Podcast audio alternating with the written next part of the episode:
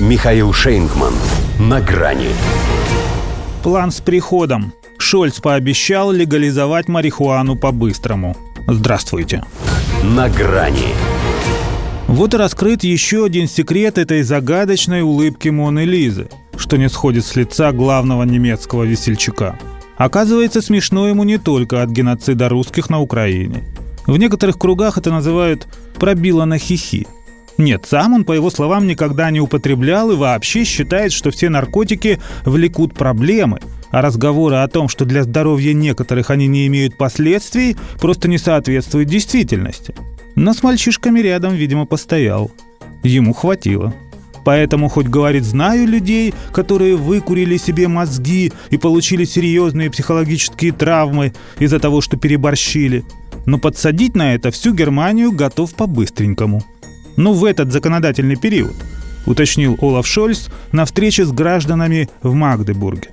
Малодушное, корыстное и зависимое существо. Понимает, что это нехорошо, но не согласись он на этот пунктик зеленых, не было бы и коалиционного соглашения с ними. С их, вероятно, слов он теперь утверждает, что времена меняются, и поэтому мы собираемся это сделать.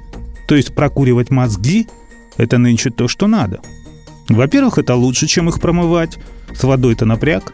Во-вторых, незначительным стало то, что было когда-то главнее всего. Немцы, например, столько лет старались держаться подальше от войн, памятуя, чем закончились последние две. А сейчас их канцлер отказывается поставлять укронацистам лишь оружие с дальностью стрельбы по России, и то только потому, что от этого воздерживается и президент США – мы не станем действовать в одиночку и всегда будем ориентироваться на то, что делают союзники.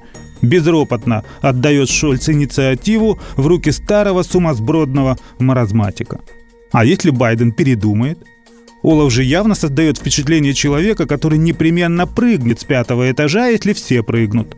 Полез же он на зенитную самоходную установку «Гепард», потому что это сейчас у западных элит в тренде – Правда, так неуклюже, что группенфюрер Фриц фон Шольц, командовавший элитной танковой дивизией «Викинг», выпорол бы его за такую посадку, даже если он не дед канцлера, а всего лишь однофамилец. При этом он еще раз наглядно доказал, что совсем не Ангела Меркель.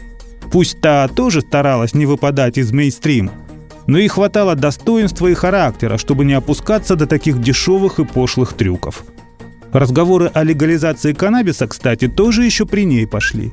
Однако такой грех на душу она все-таки не взяла. Зато кто теперь посмеет упрекнуть ее сменщика в том, что у него нет реального плана, и при нем немецкая экономика уходит в расход? У него будет план, который обеспечит такой приход, что и производители газировки с кондитерами спасибо скажут, потому что пробивает, говорят, не только на хихи, но и на сладенькое. Что касается самого Шольца – то он может даже не пробовать. Судя по тому, насколько он перебарщивает, там выкуривать уже нечего. До свидания. На грани с Михаилом Шейнгманом.